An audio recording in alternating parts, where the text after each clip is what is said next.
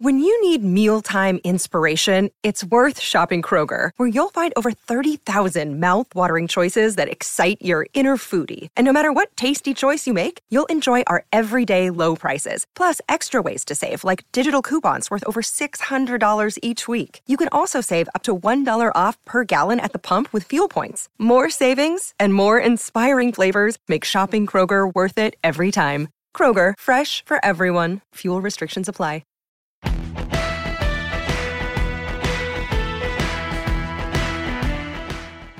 You know, if you haven't checked out What Chaos yet, you oughta, because we've had all your favorite players on the show. I'm talking Seth Jones, Lena Solmar, Connor Bedard, whoever it may be. We're live every day on YouTube at noon Eastern, but also available on all podcast platforms, including the one you're listening to right now. We got guests, and yeah, we're also doing a bit of chit chat, goofing around, laughing at what makes us laugh in hockey. So, regardless of how deep you are into your hockey fandom, come listen to What Chaos. We'll talk about your favorite team, we'll talk about your least favorite team, and everybody in between. And we're having a ton of fun doing it every single day, Monday through Thursday. It's What Chaos, presented by All City Network.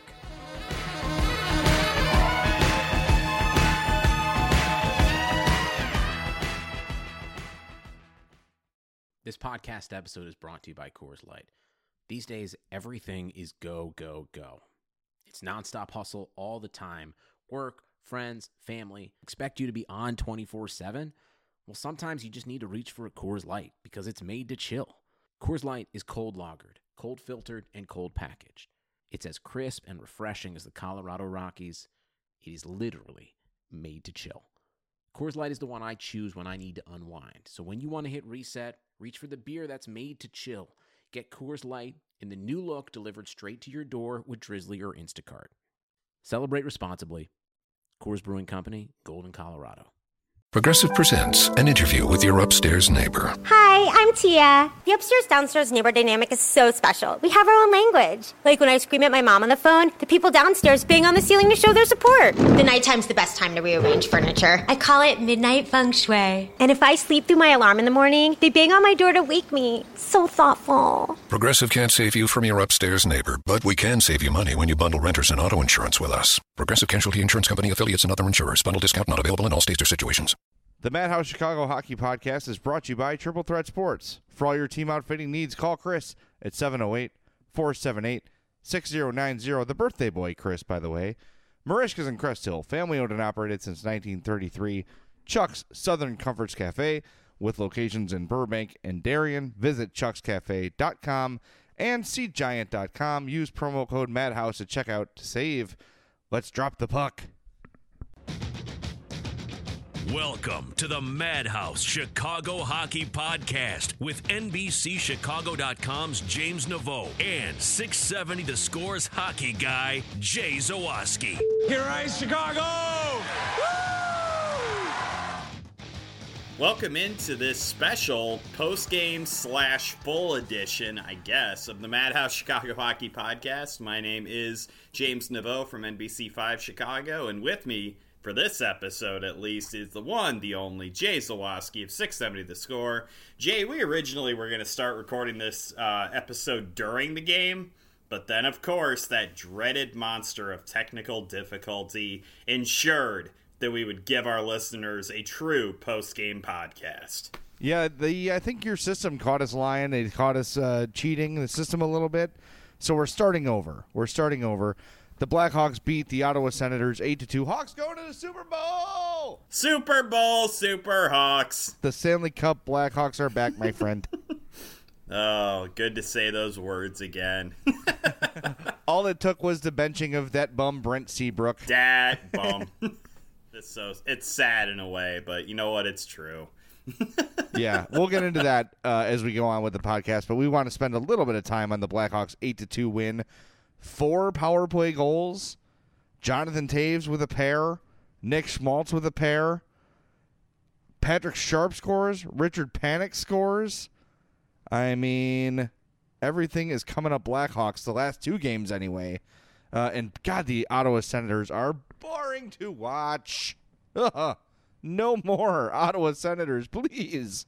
Yeah, the Senators are basically the 1995 New Jersey Devils without the chance of actually winning a Stanley Cup. Yeah, that was not uh, Martin Brodeur in net tonight. If you didn't notice, the Olay uh, Roger Dorn plays by Craig Anderson in the first two periods. I don't know what he was looking at or for, but it wasn't a hockey puck because he was nowhere near most of the shots the Hawks took. I would say he was looking for a cheeseburger, but that's another uh, former Senators goaltender, Mr. Andrew Hammond, that would have been looking for that. So, yeah, Wow. I've abs- yeah, I know, right? Calling back my uh, That's a deep yeah, cut. my Senators history right there. But uh, yeah, it's just it was a very interesting game. It started out one nothing, started out pretty damn boring if we're being completely honest with ourselves. And then all of a sudden, the second period, the Blackhawks just absolutely took off. Big part of the reason for that was the success of the power play, like you mentioned. They had four power play tallies tonight, which, by the way, for our listeners counting at home, matches their entire total of power play goals for the month of December. They had four power play goals the entire month, and they just matched it tonight. So between that, Patrick Kane setting a new career high for points. He had five points tonight. Pretty good night for the Blackhawks overall. Yeah, I would think so. I, that's the one you want to send. That one in the game against the Penguins. Um, you know, th- th- those are the two you want to send to the Hall of Fame. Oh yeah, no, this is how the year went. Don't worry about the rest of it. No, eh, you know we're joking around, and and it is nice to see them sort of everything coming together at once. Um, we're seeing Jonathan Toews break out of his slump. We're seeing Patrick Sharp. I don't want to say get hot, but he's got what three goals in his last four games. You're seeing Scott, uh, Brandon Saad start to score regularly. Nick Schmaltz has been scoring more lately. So you're seeing this offensive depth that has always been a threat from this team kind of all come out of their funk at once. And all of a sudden, when that happens, when your all star type players start playing like all star type players, you look like a different team and you get a 4 1 win against the Oilers and an 8 2 win on the road at Ottawa. Um, when this team is clicking, they're very good. The problem is they're just not clicking often enough.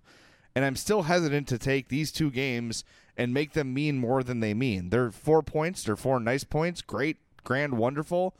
I don't know if I'm ready to say the Hawks are back just yet, but you look at it now, we're halfway through the season officially. Jonathan Toews has 14 goals. That means he's halfway on his way to 30, 28 technically, but close to 30, which is what you would expect from a normal Jonathan Toews season. So I don't know. As things go here, I start to feel a little better and a little better. And you're seeing these young players on the on D, like Jan Rutta and Jordan Oesterle, start to find their way. We already mentioned Brent Seabrook being a, being a scratch. We're going to spend a lot of time on that. But you're seeing young defensemen get playing time. You see Cody Franson get waived and sent down. So a younger Eric Gustafsson can come up and, and get a look one of these games soon. We said this year was for evaluation. The guys that we wanted to evaluate, frankly, have been pretty good so far. Not all stars, not Stanley Cup champion type players just yet. But the signs are there that, you know, some of the young pieces on his team could be here for a while. And I think the key component here to all of this and why I know that we're feeling at least a little bit of optimism about the way they played the last three, four games. And I'm including the Vegas game in that because there were a lot of good things in that game. And anybody who listened to my post game podcast after the game knows that I went heavy on the positives in that one because there are just there are certain things we're starting to see from the Blackhawks that are honestly good. Like we're seeing Anton Forsberg kind of settled down a little bit. That's definitely a good thing with Corey Crawford out of the mix. This team's obviously worse without Crawford, but they need to have that solid backup play to at least give themselves a chance. And I think that Forsberg has kind of started to provide that at least a little bit. I liked what I've seen from him. I liked what I've been seeing from Jonathan Toews, who is just doing all the little things right. And he, I know he's scoring a bunch of goals, and that's what everybody's going to pay attention to. But it, to me, it's just honestly, it's the way that he's scoring some of those goals that's really kind of standing out to me. He's driving the net hard. He's playing really well on defense, and then using that to play some transition hockey. He's using Vincent Hinostroza perfectly in that regard. They've had a lot of goals on the rush, and it's been great to see them kind of add that element to that Lions game. That's really, I think, helped the entire offense. You've had Jordan Oesterle, who's been playing out of his mind lately. I think I saw a stat during the game that in his last five contests, he has three goals and two assists, and he's been playing over 24 minutes a game. It's like, it, it's this crazy, like, kind of coming together of everybody who you need to produce your Jonathan Toews your Patrick Sharps, the newer guys like your jo- Jordan Oesterles. It's been remarkable to see the last few games. Kind of everybody start clicking at once. All these people that were struggling and were dragging the team down and leaving us talking about you know a lot longer term things than just this season now all of a sudden we're snapped back into the current moment because of the way that these key guys have been playing. And i think that the blackhawks deserve a lot of credit for kind of riding through the adversity that we kind of knew they would hit at points this season. And tonight was just another example of the fact that this team can score in a lot of different ways with a lot of different guys. And all it really takes sometimes is just that little damn breaking. Just the one, almost, it seems like an insignificant moment at the time, but then you hit it, and then just all of a sudden everything starts working. And we'll see if that happens with Richard Panik, who scored for the first time in 27 games tonight. We'll see if that continues for Patrick Sharp, who's looking faster than he's looked all season. And then Jonathan Toews, too, who we basically had all written off for dead as the way he's been struggling. And then all of a sudden, all he does is score five goals in five games. And now all of a sudden, it seems like everything's right with him again. So it's been a remarkable kind of run for the Blackhawks. And I'm really interested to see where it goes from here. Well, I want to get back to someone you mentioned briefly in that comment you made um, Vinny Hinostroza, I think, has done a ton for that line. And when Vinny was called up, it was something people had wanted for a, a long chunk of the season, and it probably took longer than the Hawks wanted it to take. Um, remember, we were kind of saying, like, look, if you're not going to play Jordan Oesterle, why are you so afraid to waive him? Well, now we found out, right? And I, I think I said back in training camp how much the Hawks like Oesterle, and you and I were sort of anxious to see him play. Like, all right, well, if you love him so much and you won't waive him – and you won't try to send him down, let's get him on the ice. And since that, since then, he hasn't been out, and he's played really well. But Hinostroza, getting back to my point, I think has really been a perfect complement to that line. You've got you know Jonathan Toews, who, who's Mr. World, he does everything. You got Brandon Saad, who's a you know kind of a vintage power forward with a little bit of speed. Hinostroza has been a good complement because he's taking some of that burden off of those guys and the fact that he will go into a corner, he will win a puck, he will fight for it, and and I do think that Hinostroza is a sort of player that the opposition will look at and say this kid's a threat. He's got a lot of speed. He's got some scoring ability. He's a kid that can change a game in a blink of an eye. I don't know if Richard Panik, when he was on the top line, you know, uh, brought that sort of fear out from the opponent. Yeah, he's a guy that scored 20 goals a couple times. He's a big body. He's a strong guy.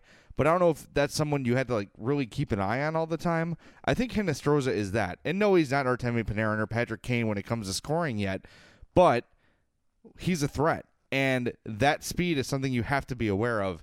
And I really like the way he has sort of uh, woven into that top line. And he sort of made himself a fixture there. I don't think it's any coincidence that it's been four games since Hinostroza has been up there. Jonathan Toews has scored in his last five games. I think, you know, I, I don't think that's a coincidence. I think Hinostroza is playing a big part in that. Maybe not directly. Maybe it's not, wow, look at this kid making all these plays and Jonathan Toews is, is reaping the benefits. No. But that combo, the way that line is put is the way that line jives together is working really well and I want to see it uh, remain together for a long time. I really like what I see from that line. It's one of the few things we've been able to successfully call this season. We wanted to see what the speed of Vincent Hinostroza would do to this offense, and frankly, we've seen it, and it's been good. It's been extremely good. Like they really that top line looks so much better now than it did before, having the legitimate threat on that wing and the ability to get Jonathan Toews and Brandon Saad the puck in those kinds of scoring situations has completely changed the top six and has taken a lot of pressure, I feel like, off of guys like Nick Schmaltz, who has scored four goals in his last four games and taken a lot of pressure off Patrick Kane, who, like I said earlier, set the new career high in points in a game tonight. It's been remarkable watching how much better the offense has worked by simply moving Vincent Hinostroza up to the top line. And it's remarkable to me that it was really it felt like something that simple to kind of you know make that happen. It's been really cool. I also want to mention Nick Schmaltz, who you mentioned there as well. I love him at center. I've said it all year. I feel like he's more effective and more dynamic as a center. Yes, playing wing is probably a little bit easier for him, but I like when he's engaged. I like when he's playing at all ends of the ice. And you just said it. He's been scoring. And I don't think it's any coincidence he's been scoring as a center. Yes, playing with Patrick Kane is obviously going to help anyone score goals. I so I don't want to just credit it all to him playing center. But if he can stick there, and if Q decides that he likes it and thinks that it's time for him to become a full time center, then you get Artem Anisimov back. Now you're looking pretty deep at center. All of a sudden, you went from thin to thick. I guess I guess it would be thick uh, in, in a very quick time. Uh, so with Anisimov back, I would like to see Schmaltz stay at center because I think when he's out there, uh, he's creating. He's a little more aggressive as a center. I think I've noticed. I don't know if you agree. Uh, and when he's aggressive and going to the net, he's scoring goals, and it sort of forces him to play a more selfish style. And I think some of the frustrations we had with Schmaltz earlier in the year were, dude, you've got a wide open chance to shoot. Stop passing. Stop looking for the Globetrotters pass. Just put the puck on net. For whatever reason, I don't know if it's the way he has to play when he's playing center, but for whatever reason, he has been more aggressive with his shots and it's totally paid off. Yeah, and you said right there the confidence is just it's clearly there. We saw that on his second goal tonight, just the absolutely filthy mitts that he showed and lifting the shot over Condon on his second goal where he just went forehand to backhand just went whoop whoop in. It was the just a mind blowing goal, honestly. Not one that we've seen Nick Schmaltz be able to make a whole lot this season. Seems like most of his goals have kind of come off of like just little quick shots and on the rush, but that one literally just right in front of the net, you know, stick handled, got the puck in, and it just it shows me that he's definitely playing with the kind of intensity and the kind of confidence that we've been we've been wanting this for him for the last two years. Like we said it all last year, banged the drum the entire season that he needed to play with more, you know, confidence and more assertiveness. And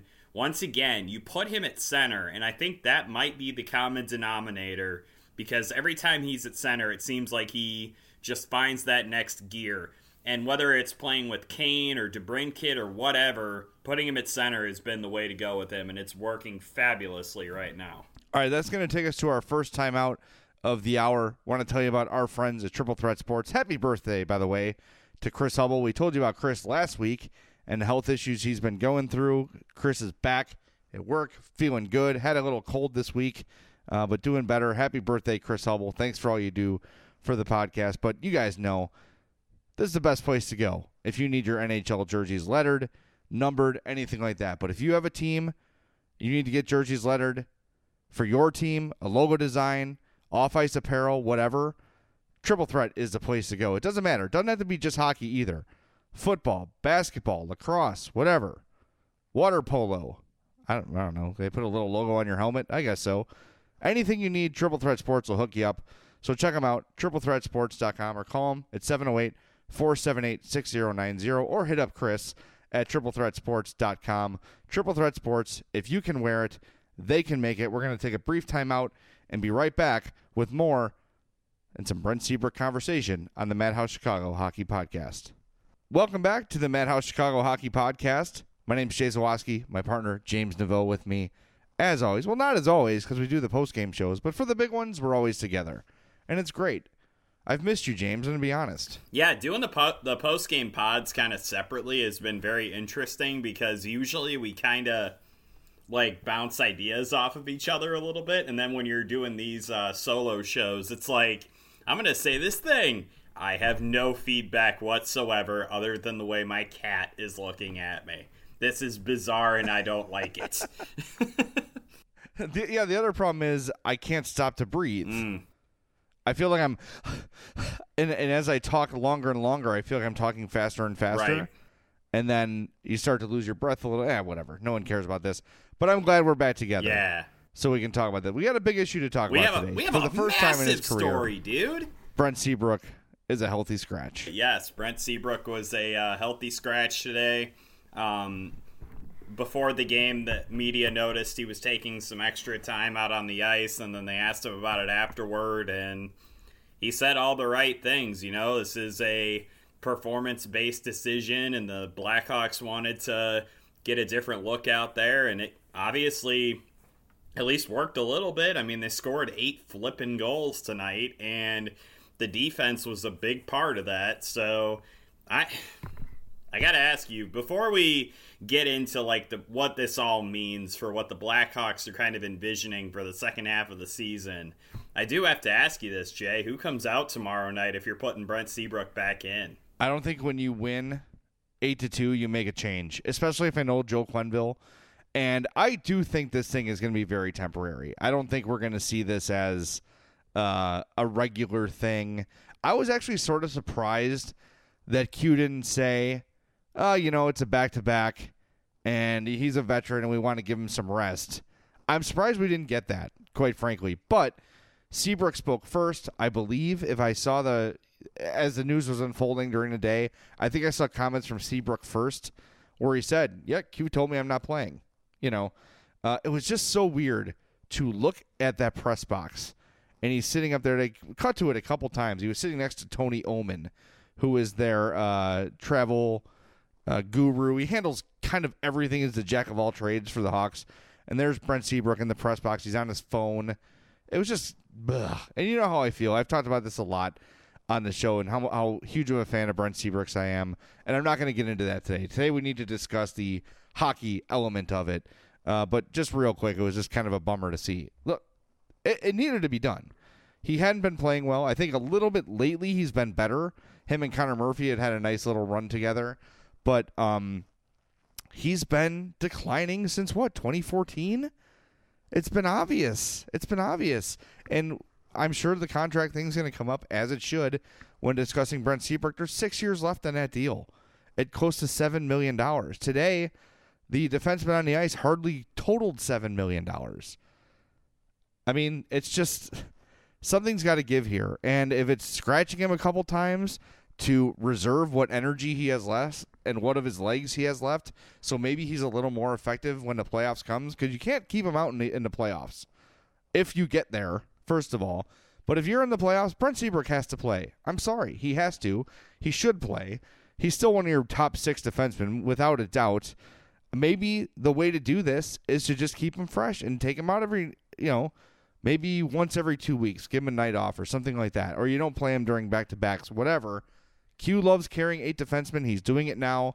Maybe this is a perfect opportunity to reserve what you can from Brent Seabrook. So when it really matters, he's got something left in the tank. Yeah, I think today the the two things that kind of struck me, one of them was an observation I had, and one of them is kind of a reaction to what I've seen some in the media do today. It felt like to me that too many people were being a little bit too quick to defend Brent Seabrook's honor today. Like they were basically acting like critiques of him were like, oh, you, you don't appreciate the fact that he won three Stanley Cups and you're crapping on him and blah blah blah. Well, that, and I uh, saw I, lot- that was me today. I was one of those guys that said, look, this is the right move to make, but I hate the way because Mark Lazerus tweeted it out, and I, I you know I replied to his tweet I said, look, this is the right hockey move to make, but the comments were gross.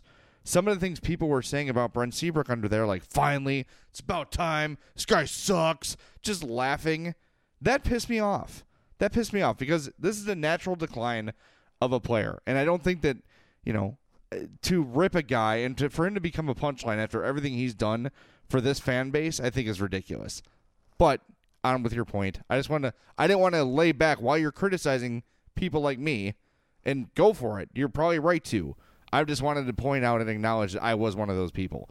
Well, well, and I think it goes back to what we talked about in our last big podcast, where I felt like um, if Joe, if Joel Quenneville and Stan Bowman are having any sort of sentimentality creeping into their decision making processes when it comes to which guys to get rid of or which guys to bench or whatever, then they're not doing their jobs properly. And I think that today I felt that sentimentality coming all back again. And it and yes, it was your one of your tweets that I saw earlier. I know Mark had mentioned it, and I think that we need to be very careful because there are definitely people who are being jerks about this and we're saying all sorts of just like nasty crap about Brent and like just basically acting like he's never been worth anything. And obviously, those people need to shut up. They obviously do not know what they're talking about. But if you're going to say something to the effect of, this healthy scratch has been coming for probably the last 30 to 35 games based on the way that Brent Seabrook has been playing, then I'm sorry. You are absolutely right to say that. Like, he this healthy scratch is not something that it's like a rash decision by Joel Quenneville. And in fact, I could probably make an argument that this should have happened in late November, in December at some point. Like, this decision to scratch Seabrook, I think, was the right move tactically. And I think there's a way that we can say that without taking a dump on his legacy. And I just I worry that we maybe knee jerk too much the other way and that you use the legacy to kind of overly defend Seabrook when he's not necessarily being attacked, I think. I think there's like a middle ground that we need to kind of try to find there with that. And I definitely I wanted to say that when I read the tweets that I was seeing earlier today to that effect. Now, the second thing, the more important and pertinent thing I think right now because obviously we cannot argue the fact that Brent Seabrook has had a massive effect on this organization and has been a very important part of winning three Stanley Cups. I think what we need to probably focus our attention on at this point is the fact that taking Brent Seabrook out of the lineup and sending Cody Franson down to Rockford and making these kinds of roster decisions, it's pretty clear to me what the Blackhawks are doing right now. They look at themselves as a team that's just simply too slow and they're not playing with the speed and the intensity that they need to. Guys like Eric Gustafsson and guys like Jordan Oesterle and guys like Jan Rutta and Gustav Forsling are going to provide that kind of speed. And if it requires, like you said, benching Brent Seabrook from time to time so that he's fresher for the playoffs, I think it's really important that the Blackhawks – be very serious about this because I feel like adding speed to the mix is definitely a good thing for the for them the way that they've played this season and I'm definitely seeing the roster moves the Blackhawks are making it definitely seems to me that that's the direction they're moving that they're finally serious about what they talked about all off season long which was making their roster younger and faster.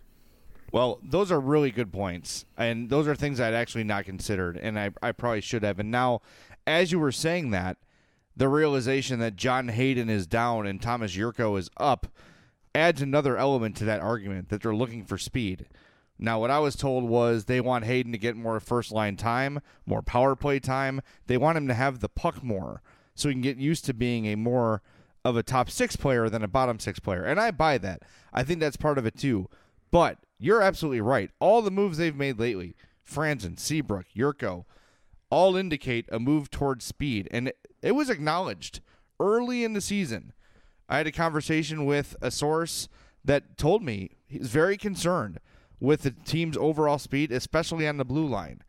Now you see Seabrook benched. You see Franson sent to Rockford. You've got, like you said, Gustafsson back on his way. You've got uh, Oesterle in.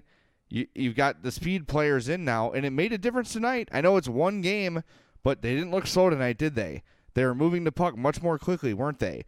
They looked different. They looked more effective. They looked more threatening from start to finish. So uh, I, I think you're onto something there. I do think that that speed element is something that they're very aware of. I think it's something they are looking to fix on the trade market. I don't think anything is imminent by any means, but um, they are looking. They're always looking. They're always looking to upgrade, but I think that's a little more intense right now than it probably has been in years past. So they're looking to get faster, and who knows? Maybe they maybe Brent Seabrook will sit for two, three, four games in a row. Quenneville today t- seemed to indicate that it wouldn't be that, but who knows? Let's see. I'm very interested to see what they do, and if they, if that's what they think is best, if they want to get that speed going, by all means try it. Like I said, I love Brent Seabrook, but Brent Seabrook right now is not 50% of the player he was when they were winning Stanley Cups. He's just not. So if they want to give younger, faster guys a look for a long time here, for an extended period of time, let's do it. Let's do it. I'm I'm all in. Yeah, and they're definitely moving away from like any like inclination that they could be acting in a sentimental way. Like they seem to be very methodical right now about what they're doing. Between the benching of Seabrook and Cody Franson came in and earned the spot in training camp and played really well early on in his tenure with the Blackhawks, but had kind of fallen off lately. They, and then that kind of performance based stuff has been fascinating to watch because that's not it's something that you want to see your general manager and your coach do. You want this stuff to be performance based. You saw Patrick Sharp get healthy scratched earlier this season. You saw Ryan Hartman get yanked out of the lineup when he was doing dumb things. Like you have seen honestly some accountability really with the Blackhawks lately and it's been really interesting to see that. And then you're also seeing what what I really like this eye toward the future too. They had the th- what you said with John Hayden. I love that because to me it indicates that they're developing John Hayden beyond just this season. They don't want him to be a fourth line guy exclusively just because he happens to have a big body and likes to play physically. They envision him in a more versatile role than that. And the way that you're going to get that to happen right now with the way they're playing offensively in the top six is to send him down to Rockford. Get him some power play time. Get him used to those different responsibilities that you want him to fulfill. And I think that's really interesting to me that the Blackhawks organization has kind of taken just this little subtle change in direction. I feel like they have this really keen eye toward the right now with the stuff like Brent Seabrook and Eric Gustafsson and all those guys while maintaining this eye toward the future as well, where they're trying to develop these young guys and to get them into as many important situations as possible so that they can learn and they can become better. And I'm just, I, I really like what they've been doing the last few weeks. Like, it just seems to me that they're starting to take this a little bit more. I don't, I don't want to say they're taking it more seriously because that would indicate that they were kind of slacking off before. But I like how much more apparent it is that they're trying to compete now while still trying to put together a team for the future. I really do dig that it's becoming more apparent lately. I agree with you. And last week we spoke when we did our long podcast. I mentioned to you how this upcoming two weeks, three weeks, month, whatever you want to say, is so critical to this season and what it's going to be and what it's going to end up being and what the ultimate outcome may be. Um, and they know it looks like they know that they are not wasting any more time by hoping guys play their way out of it, right? You saw Patrick Sharp scratched a couple weeks ago. The results have been good since then. He's been a different player since that scratch. Richard Panik was scratched. Not quite the same thing as Brent Seabrook or Patrick Sharp, granted, but Panik is scratched, and even before he scored tonight, his last two, three games have been some of his better games of the season. He's been more noticeable. He's been more of a factor. I'm glad they're not simply playing favorites. And this is something that came up the other day when Connor Murphy was scratched. People were looking at that Vegas game and saying, How do you scratch Connor Murphy and not Brent Seabrook? They both played like ass. Why is Connor Murphy held to a different standard than Brent Seabrook? That's a different conversation for a different day. But we they what's encouraging is they saw what we saw. They see Brent Seabrook struggling. They see him see him not being the effective defenseman he was earlier in his career and maybe they just think he needs a break. Maybe they think he's done, whatever. But they saw it and they made a move and they weren't afraid to take out their heart and soul player simply because he was their heart and soul player. I like it. I like it. Again, I think he'll be back. I don't think it's going to be a long term thing, but the fact that they had the balls to do it to me says a lot. And I wonder how much input Stan Bowman had on that move. What percentage of it was Joel Quenneville's. Because um, I think both those guys are feeling the heat right now for the first time in their tenure, since the Hawks have become relevant again, there is some real pressure on both those guys. And I want to take a quick break and get back to that and to your emails. I don't want to start a new segment right before we hit the break. So when we come back, we'll talk about the Bowman and Quenneville effect of this uh, stretch here and what it could mean for them in the future. But before the break, got to tell you about our good friends at Merichka's, Joe Zdralovic, and I talking about the 90s era of the WWF on Facebook tonight. Joe's a great friend and a good guy who runs a great business. Make sure you go visit the people out at Merichka's on Theodore Street in Crest Hill. Some of the best food you will ever eat in your life. The poor boy sandwich is what they're famous for. They've got the giant onion rings that I love, the twice baked potatoes, the Icelandic cod hand cut on premises. You thirsty? Yeah, you're in luck. They've got a big bar full of the greatest craft beers available. So go to Merichka's. They got banquet facilities for up to 110 people. They're closed only on Christmas, Easter, the 4th of July, and Thanksgiving. So they're open for you for a long time. Get out there, 604 Theodore Street in Crest Hill, merichkas.com or facebook.com slash marishkas. That's M E R I C H K A S. Quick timeout, and we'll be right back with more on the Madhouse Chicago Hockey Podcast. Welcome back to the Madhouse Chicago Hockey Podcast. Jay Zawaski from 670 The Score here with my partner James Neveau from NBC Chicago. James, before the break, I mentioned uh, as we were talking about the Brent Seabrook benching, we sort of wondered whose call was this? Was it Joel Quenneville? Was it Stan Bowman? Was it both of them making the call? Because I think we both agree, and fans agree, this is really the first time either of those guys have had any sort of hot seatness.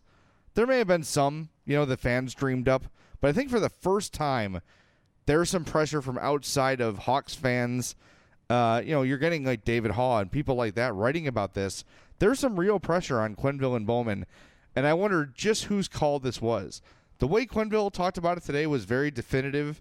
He did not mince words. He didn't try to soften it at all.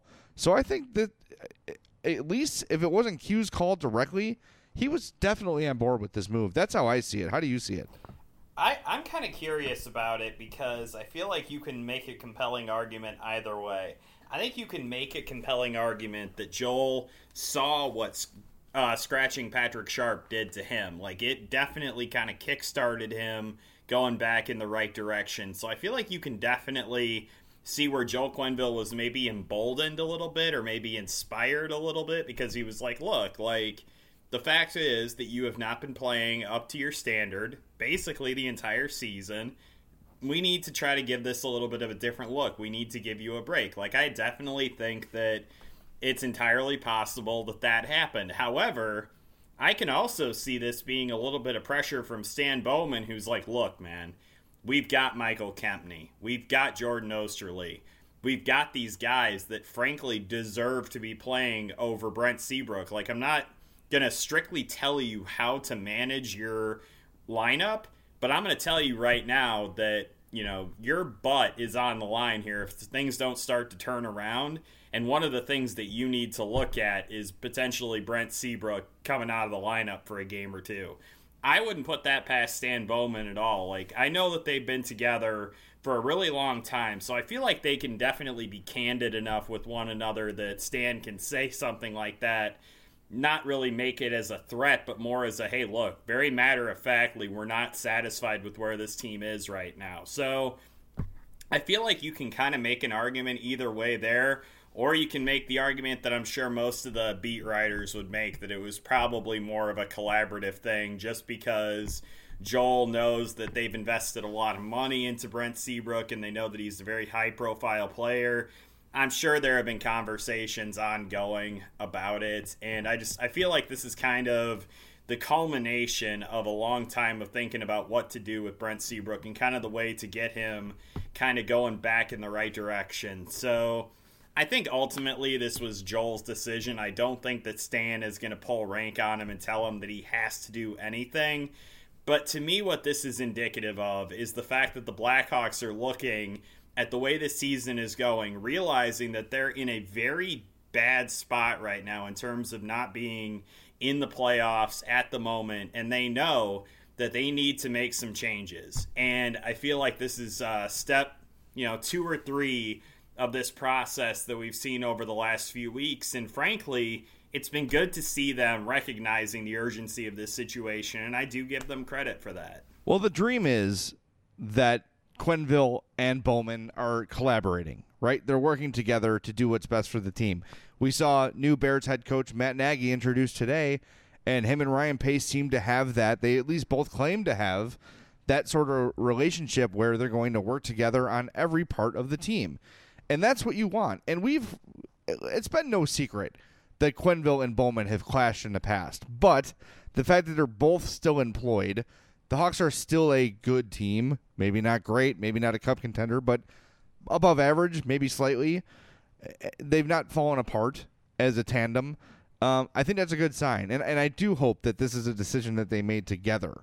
Um, I I don't know. I, I just sort of like the way Joel Quenneville today, even though it surprised me. I like the way that he was just sort of, yeah, this is what it is. You know, we base we review performances every game, and we evaluate how players are playing every game, and this is the decision we came up with. And I don't think it's going to be long term, but look, I know it's Brent Seabrook, but it needed to happen. I liked the way Quenneville handled it today, Mm-hmm. and I was surprised by it, but I liked it. I frankly liked the way both of them handled it. I thought that Brent definitely did not try to go, you know, oh, you know, it's just, you know, I needed a rest day or whatever. Like, he didn't try to play it off as something that it wasn't. He was very matter of fact about it. It was a performance based thing, really. And again, well deserved. So I, I think they both handled handled it very professionally and like I said in the last segment, I feel like the Blackhawks are definitely treating this season with the kind of urgency that it requires with that little eye toward the future as well. And I thought it was very interesting that they not only did the Seabrook thing, but also coupling it with the Cody Franson decision. And with Tomas Jurco coming back up here, maybe getting a shot after playing so well in Rockford this season. I got to give the Blackhawks credit. They're at least showing that there is some accountability here for poor play and then also a potential for being rewarded for good play, which you've seen with Jordan Oesterle and now with Tomas Jurco. And again, we're getting away, it seems like, from strictly playing favorites, and I think ultimately that is going to be good for the Blackhawks for the remainder of this season. Well said. You ready to do some emails? I'm always ready for emails, dude. Let's do it. Email the guys at madhousepod at gmail.com or follow them on Twitter at madhousepod. The email segment, as always, is brought to you by our friends at Chuck's Southern Comforts Cafe with locations in Burbank and Darien. Visit chuckscafe.com for locations, phone numbers, specials, all that good stuff. Listen, you guys know I'm a fat guy. I talk about it a lot. I value food. I know food. Okay, it's one of my passions in life. Chuck's is awesome. Go to Chuck's. First trip, go on a Saturday. Get the cochinita pibil. Once you have that, you'll go back to Chuck's again and again and again, and you'll try something new every time you go. Barbecue, Mexican, Cajun, bar food. You want something elaborate like the at Pabil I just mentioned, or the best jambalaya you'll ever have? Chuck's has it. You want a burger? You want some wings? Chuck's has it, and they're all going to be awesome. So visit our friends at Chuck's Cafe. Oh, by the way, do you like drinking? I know you love drinking. How about the 120 Beer Club? You get a punch card, sample 120 beers, not all in one night, hopefully. Fill out that punch card, and you get your name on the wall, and you get to sample 120 beers. I think that makes you a beer expert slash beer snob, and I know a lot of people are chasing that title these days. So go visit chuckscafe.com for all the info, all the specials, all that good stuff. All right, James, emails. Are you ready, my friend? Uh, I just want beer now. Yeah, well, that's kind of always how I operate. By the way, before we get to emails, I should mention our Wolves event is, I'm just going to say it's sold out. If you want to try, you might be able to find one ticket or two tickets, but it's for all intents and purposes sold out. So that event on the 20th, we knew it would sell out. We told you it was going to sell out. It sold out. Very excited about it. We will see you guys out there. I will put the link in this description one more time in case there's a ticket or two left. Uh, but check it out as soon as you can because chances are they will be gone. 17 bucks gets you in the door. Score uh, Madhouse score. Whoops. Madhouse t-shirt, Madhouse koozie, Wolves shirt, I'm Wolves hat, Wolves bag, all kinds of good stuff. All that for 17 bucks. We'll see you out there. I'm glad that 50 of you decided to sign up and come hang out with us on your Saturday night. Can't wait to see you guys out at the Allstate Arena. All right, first email comes from John. That's it, just John. He says, "What do you guys make of the Gustafsson call up? My thought is that it's an audition. I'm betting Stan is getting some bites on him and or Rutta and is trying to decide which is the keeper." Yeah, I would think that this could be. I talked about earlier how the Hawks are sort of looking for a trade, maybe not, you know, going to make something in the next day or two, but they're looking to upgrade. I think Eric Gustafsson could be someone that's attractive to another team. He's just sort of boxed out up in Chicago, But what we saw from him in his rookie year and a little bit in his sophomore year, uh, it was mostly positive. I liked what I saw from him.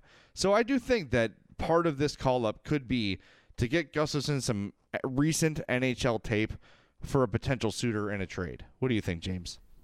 I am going to do the thing that we rarely do. I'm actually going to disagree with you, Mr. Zawaski. I feel Oh. I I look at this a lot like the way it happened when they called up Ville Pokka. I don't think he's going to crack the lineup unless something dramatically changes. I think that he is simply a warm body right now. I feel like if teams are really interested in him and they really want to trade for him, they know what he is. They've seen his NHL tape. They've seen him this season in the AHL. I feel like giving him a game or two as a third pairing defenseman isn't going to change a whole lot. So I think this is more of a uh, Ville Pokka thing. And I thought that was going to be an audition. Turned out to be way wrong on that. So I'm going to go ahead. I'm going to hedge my bets here a little bit and say this is not an audition necessarily. All right. Yeah, I'm- just guessing. I'm not, you know, when I say what I said there, I'm not, it's not with any basis of knowledge. I just think that they're looking to trade, and, and he's a guy that doesn't seem to have a spot here. But, James, you could be totally right. Email here from Brad. Second, it says, love Second City Hockey. Oh, what's up, Brad?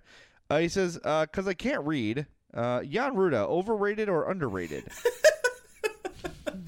I'm going to say. Wait, did that did the email say he couldn't read or you Yeah, can't says, read? Because I can't read, lol. Jan Rutta, overrated or underrated? I don't know what that means. Anyway, I'm going to say Rutta is properly rated. I don't think he's over or under. I think we're thinking of him probably as he is. Does that make sense to you? Totally makes sense to me. I think that he may be slightly overrated, but only because Blackhawks fans are simply not used to having a quality defensive prospect that can play that effectively at both ends of the ice. I think that's maybe inflated him a little bit, but at the same time, I don't want to go on and call him full on overrated because I still think he's a very strong player, and I feel like he's definitely in that kind of like he has the potential to be kind of that like two to three defenseman on a team. Yeah, that's fair. Well, I think that's that's good. That I think that's what most people think of him. So yeah, we're agreeing kind of. Yes. All right.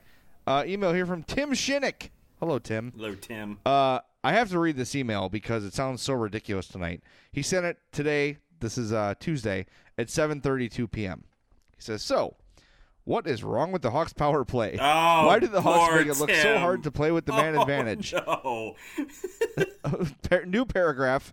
If they score in the power play in the second or third period, it's because of my question. so there you I'm go. so Tim's question: Fix the Blackhawks power play. Congratulations, Tim. You are the new assistant coach for the Chicago Blackhawks. I got I gotta say it, man. Tim has got going on what I've got going on. I have been on this remarkable run of reverse jinxing lately. It has been fantastic. I've criticized Jonathan Toews, came back and is playing great. Patrick Sharp, same thing. Last night during the national championship game, I tweeted out, "Oh look, Alabama is just dominating again in the first quarter." Promptly went down 13 to nothing at halftime. Then I made a bunch of comments about how Nick Saban was pulling a pulling the Russian goalie in the 1980 Miracle on Ice game. He was panicking. Quarterback change ends up being completely the right thing to do. So, Tim, welcome to the Reverse Jinx Club. I really hope you're going to this Wolves game because we can get t-shirts and we can make a club out of this. I love it. It's a great idea. Email here from Ken Bockelman.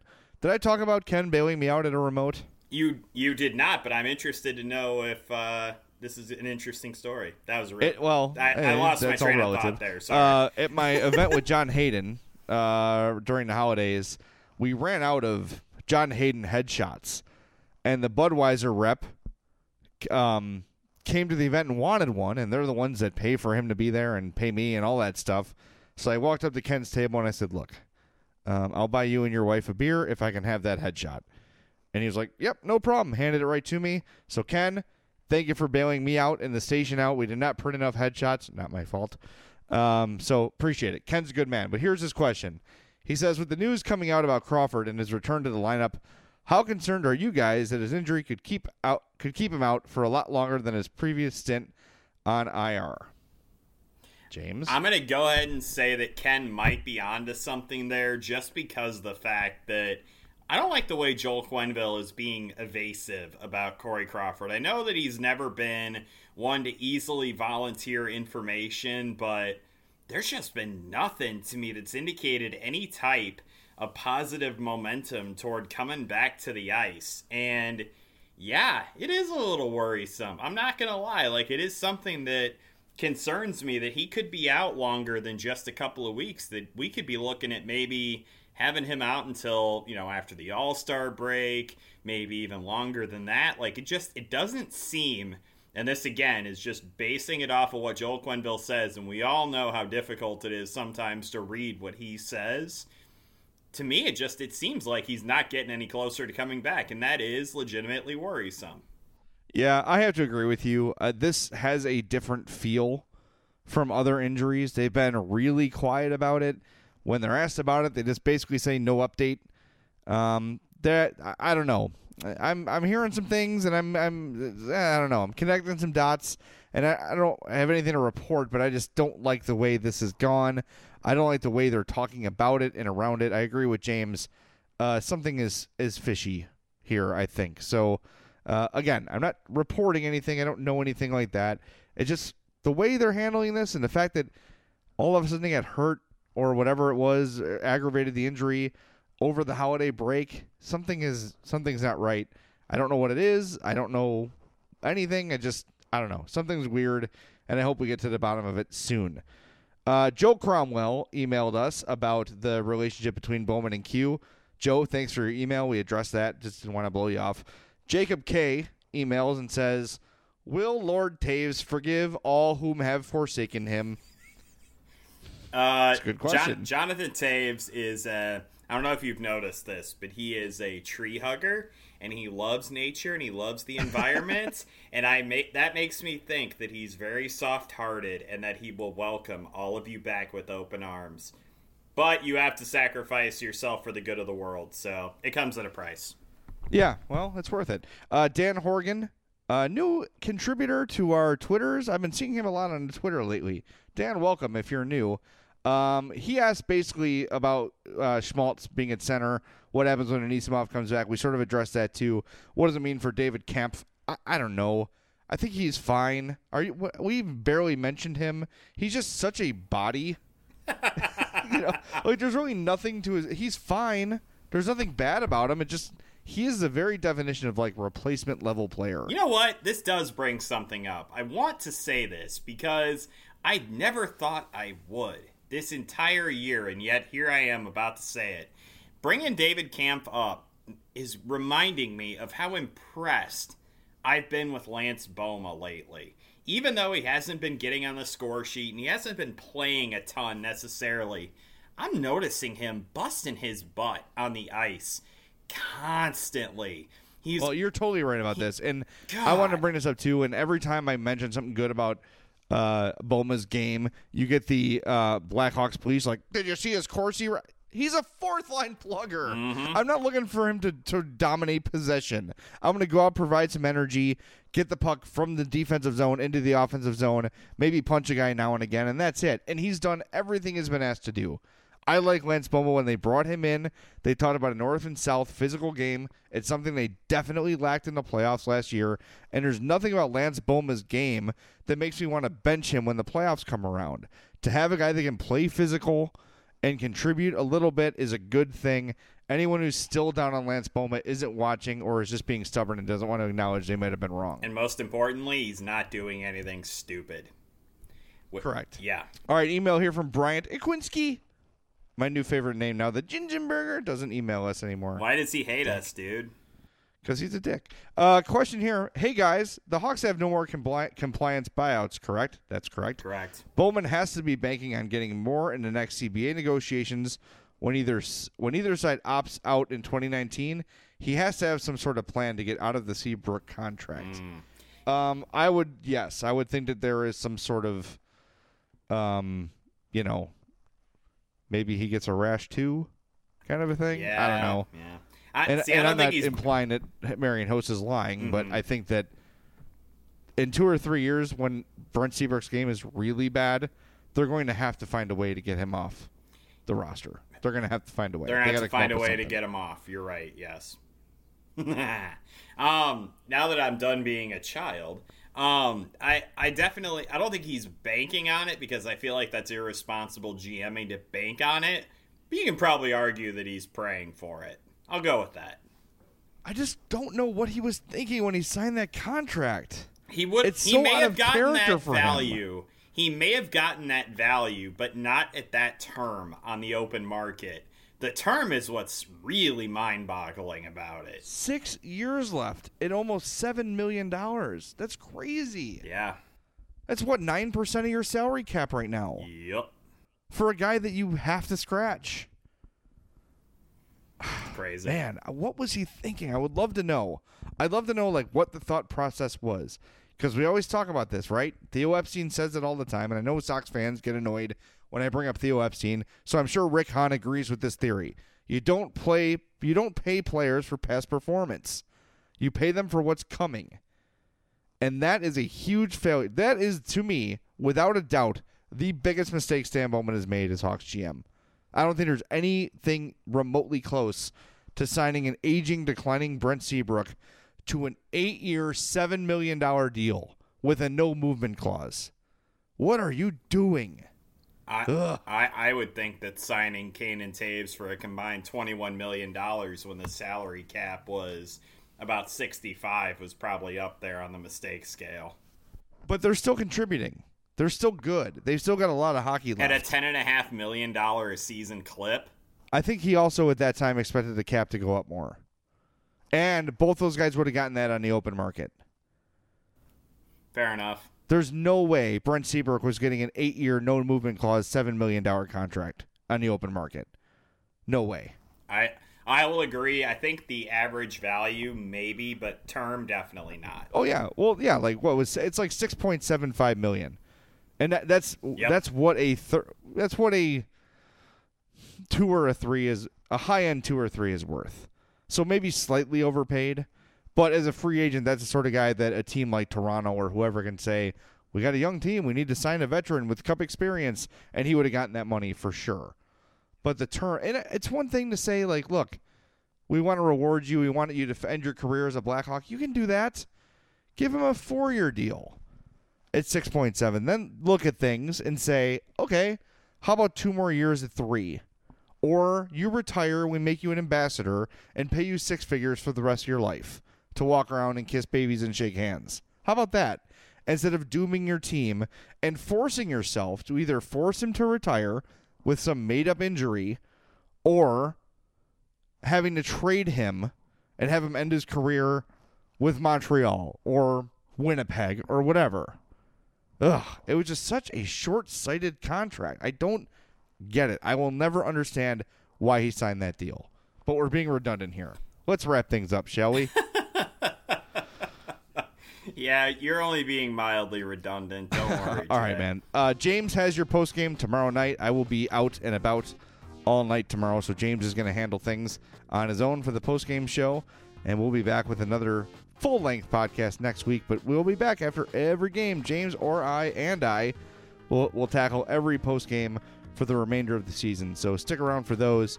And until then, thanks for listening to the Madhouse Chicago Hockey Podcast, which has been brought to you by Merichka's, Triple Threat Sports, Chuck's Southern Comforts Cafe, and SeatGiant.com. Use promo code Madhouse to check out to save. Check out our Patreon and our GoFundMe pages, patreon.com slash madhousepod, gofundme.com slash madhousepod. We appreciate any money you guys can give to help us bring this podcast to you. But until next time, thanks for listening to the Madhouse Chicago Hockey Podcast.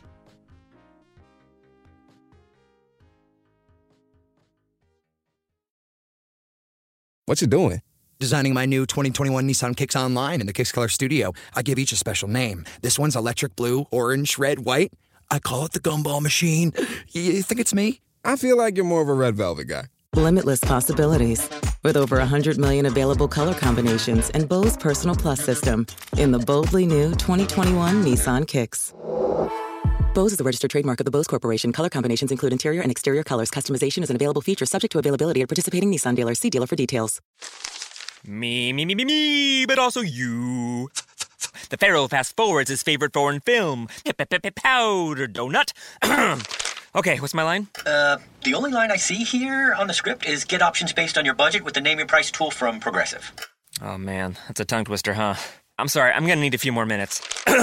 bulbous Walrus, the Bulbous Walrus. The Name Your Price tool, only from Progressive. The owl ran afoul of the comatose coxswain. Progressive Casualty Insurance Company and affiliates. Price and coverage match limited by state law.